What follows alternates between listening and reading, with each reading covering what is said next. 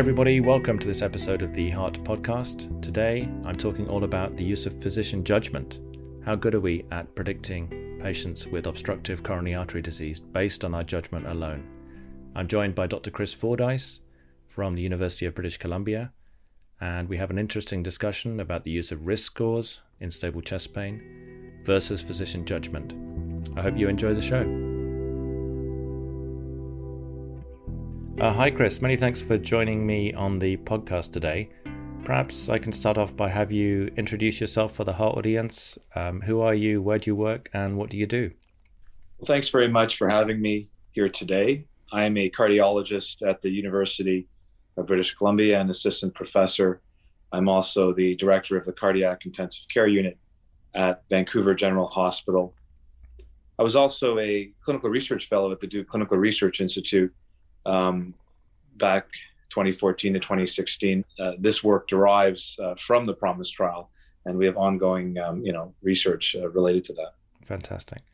And Chris, I really wanted to get you on the podcast to discuss a paper which, as you say, emerges from the Promise trial, uh, which is called Physician Judgment in Predicting Obstructive Coronary Artery Disease and Adverse Events in Chest Pain Patients. Um, maybe we could uh, start off by you giving us some background to this paper. Uh, what prompted this study and, and what were the unanswered questions that you're trying to address here? Yeah, thank you very much. Physician judgment is really a tenet of what we, we learn starting in medical school. And it is sometimes hard to define. You know, it can take into account risk scores, but also overall clinical impression, patient sitting in front of you, perhaps your physical exam, and other investigations you might have um, at that point uh, concerning the patient.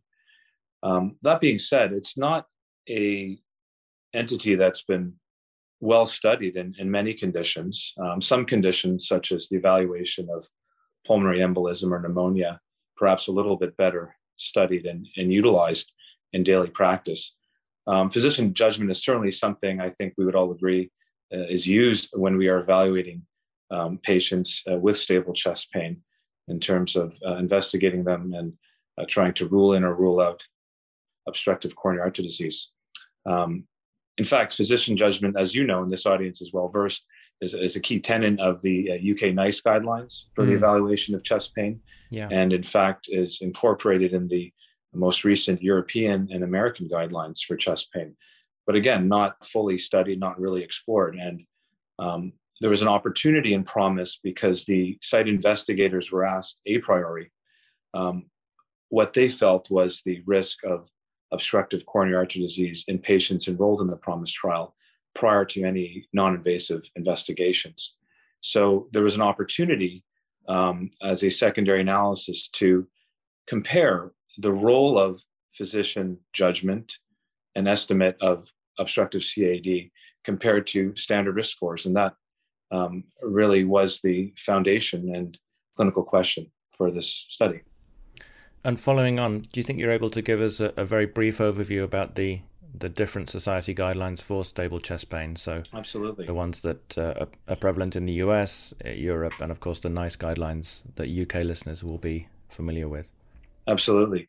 So, the, you know, we'll focus on the U.S. guidelines. The contemporary U.S. guidelines, when Promise uh, was published, was was based on the 2012 guidelines, which used the you know the, the Diamond Forrester score, um, and really, uh, you know, physicians were to calculate a pretest probability of obstructive CAD, and based on that, consider non-invasive testing.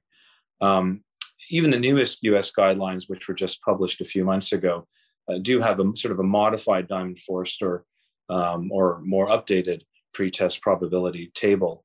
Um, but they also um, use pretest probabilities. Um, the European guidelines uh, published in 2019 also used um, sort of updated pretest probability tables.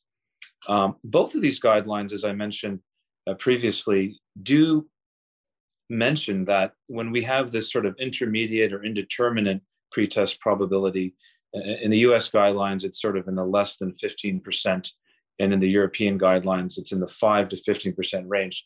Uh, clinical judgment should be used. Um, but again, that has never really been explored. But it's interesting that it's in there because I think everybody appreciates that clinical judgment is still important. Hmm. Um, in contrast, the UK NICE guidelines several years ago essentially eschewed the concept of pretest probability. And really, the rationale or the indication for a non invasive test was purely based on clinical judgment. Um, so um, that's sort of where we stand uh, currently. And just remind me uh, the Diamond Forrester score for people who are perhaps not used to to calculating it, or can you just give us an idea of the elements that go into making up that number? Yes, the practitioner is supposed to take into account age, sex, and typicality of the chest pain. Okay. And based on that, we can calculate a pretest probability. Um, and um, based on that pretest probability, um, you know, patients are categorized into sort of low, intermediate, and high. Yeah. And um, and these patients are then, you know, generally patients in the intermediate category should should should receive non-invasive testing. Got you.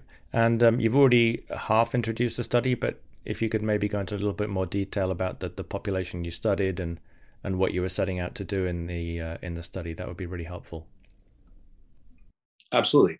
So um, I think, as this audience knows, the PROMISE uh, was the largest randomized clinical trial evaluating a strategy of anatomical with CT coronary angiogram versus functional testing uh, for the diagnosis of coronary artery disease in patients with um, stable chest pain, and then also looking at uh, heart outcomes um, over a 25 uh, month uh, follow up period. Um, and as I mentioned to you earlier, the physicians or site investigators were asked a priori what they felt was the probability of obstructive CAD. Um, so what we did in Promise was we took patients in the randomized to the uh, CT coronary angiogram arm, and um, we we stratified patients into a low, uh, intermediate, or high probability of obstructive CAD based on the a priori site investigator uh, responses. We then also uh, group patients into the same categories uh, based on the Diamond Forrester estimates, as well as the, uh, the ESC pretest probability estimates from the 2019 guidelines. Um, we looked at agreement between these scores. We also then looked at um, the actual prevalence of obstructive coronary artery disease according to each of these scores um, uh, separately. And then we also were able to look at uh, you know prognostic implications, uh, the association of risk estimates uh, within each of these uh, scores or physician judgment and, and outcomes. Because of course you had CT scans on every patient, and then you also had, as you say, 25 months of follow up uh, to to look for events, right? Exactly. Now you know the caveat, of course, is that um, you know these pretest probability scores are not looking at prognosis necessarily. Right right. But it's more diagnosis. However we felt that that would also obviously be important for the patient. Absolutely. And and chris what methods did you use uh, in terms of um, uh, getting the data and then analyzing the data to give us the outcomes? Yeah so just very briefly um, you know we looked at agreement using the kappa statistic. Uh, we you know we did sort of standard logistic regression uh, to when we looked at uh, the association between uh, risk and obstructive cad and then um, standard sort of Cox proportional hazards, again, looking at the association between degree of risk and sort of outcomes. And we looked at standard outcomes, including death, MI, uh, unstable angina hospitalization, as well as CV death, MI, and uh, unstable angina hospitalization. Okay, and what were your main results? Well, uh, yeah, I thought it was quite interesting. So, you know, number one, physicians were more likely to um, estimate a, low pretest probability of obstructive CAD compared to both Diamond Forrester uh, as well as the ESC score. There was very poor um, agreement uh, between physicians and these other risk scores. The kappa statistic was uh, 0.16.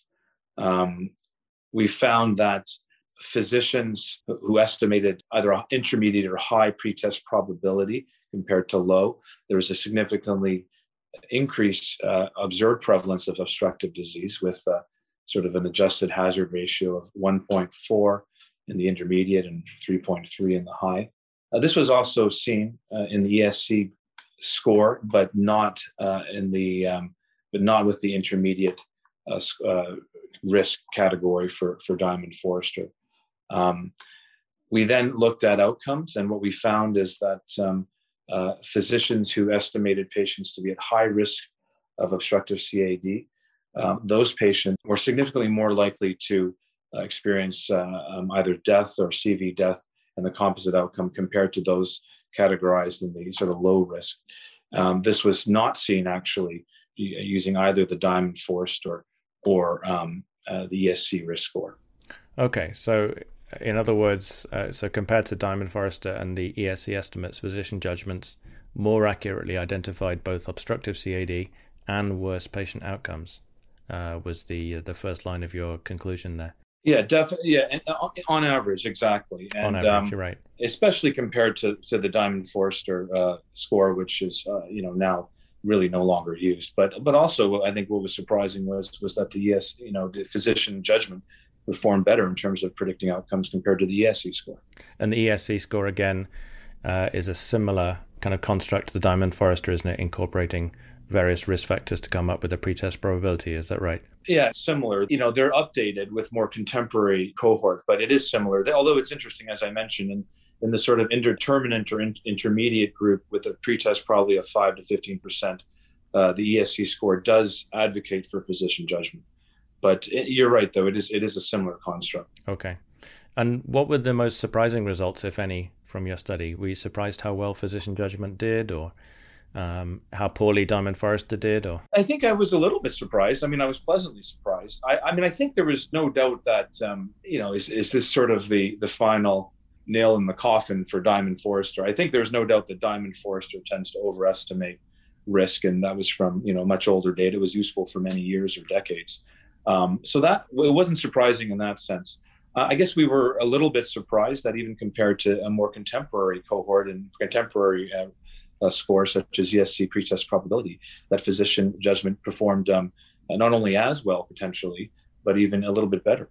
I wonder if there was any, and you may not have this data, but just thinking off the top of my head, I wonder if, should we say, more mature physicians with uh, more years of practice under their belts uh, did better than, uh, say, physicians, you know, fresh off the training conveyor belt? Yeah, um, that's a really great question, and actually, um, you know, reviewers have have sort of brought that up. We unfortunately don't have data on training or time since um, fellowship, etc. We we do know that um, the majority of physicians uh, identified as cardiologists, uh, you know, sort of 87%, followed by internal medicine specialists. So uh, and of course, these are North American physicians, predominantly American. So it's it's hard to um, certainly uh, disentangle the level of experience or training. But because this was quite a pragmatic trial, you know, in both academic and non-academic or community sites, I think this is sort of generalizable. But um, who was better? It's it's hard to say. I mean, who knows? Maybe the the trainees do do a pretty good job. Right. I guess so. Yeah. You you never know, do you? um, and how do you think these findings might affect the the next set of guidelines? Have you got any thoughts or insights into that? Yeah, it's, it's a really great question. I mean, I think, first of all, clinical judgment is used in all three of the sort of contemporary guidelines. And I think that this just, number one, reinforces the fact that this is still an important entity and, you know, versus simply an algorithmic sort of entity. And, and certainly with, you know, the EMRs, electronic medical records, um, where we can sort of um, have sort of decision support and um, thrown in there. I think that perhaps this is that is not a substitute for for physician judgment. I think probably um, you know we need to be thinking about incorporating physician judgment into uh, some of our risk scores um, in the future, and um, and and you know this is done routinely, as I mentioned, in in you know conditions like acute pulmonary embolism, for yeah. instance. Yeah. Um, and, and we use that all the time, right? Uh, you know, the Wells score, for instance. Right. Exactly. So um, I think that you know this really not only supports the guidelines, but really emphasizes uh, the importance, and perhaps future research will incorporate physician judgment, and then getting more granular in terms of, as you mentioned, characterizing the type of physician, the you know the level of training, the experience since graduation, things like that will be very important to tease this out. And I wonder if there are any implications that you can think of to, for training of the next generation of doctors. I guess reinforcing the the the the crucial importance of taking a good history right and a physical exam. Yeah, and and uh, I think that this definitely, you know, as as someone who does work with a lot of residents, fellows, and medical students, I'm not a not a formal educator, but I think number one, this this does you know, we need to listen to the patient. we need to uh, take a risk score, but also take all the other investigations, you know, examine the patient and, and, and, you know, be thoughtful physicians. And I think this really supports that, that aspect uh, versus more of a, a cookie cutter, um, you know, uh, um, perhaps um, approach. And I think, you know, I mentioned I'm not a formal medical educator, but I think there's an opportunity here for medical educators who really um, study and implement, you know, the best practices to, you know, it, within medical education, starting in medical school. I think this is this supports that type of work. And I did, you know, reference uh, we did reference a paper, um, you know, looking at sort of Bayesian analysis within the manuscript. So um, I think this is supportive of, um, of, of that sort of whole patient, whole person sort of approach. Yeah, it's very very tempting, isn't it, to keep your head buried inside the EMR, as you say, typing away and uh, checking those boxes. But usually, very often, the patient will kind of give everything to you without, uh, you know, too much more uh, information from the EMR being needed. I agree.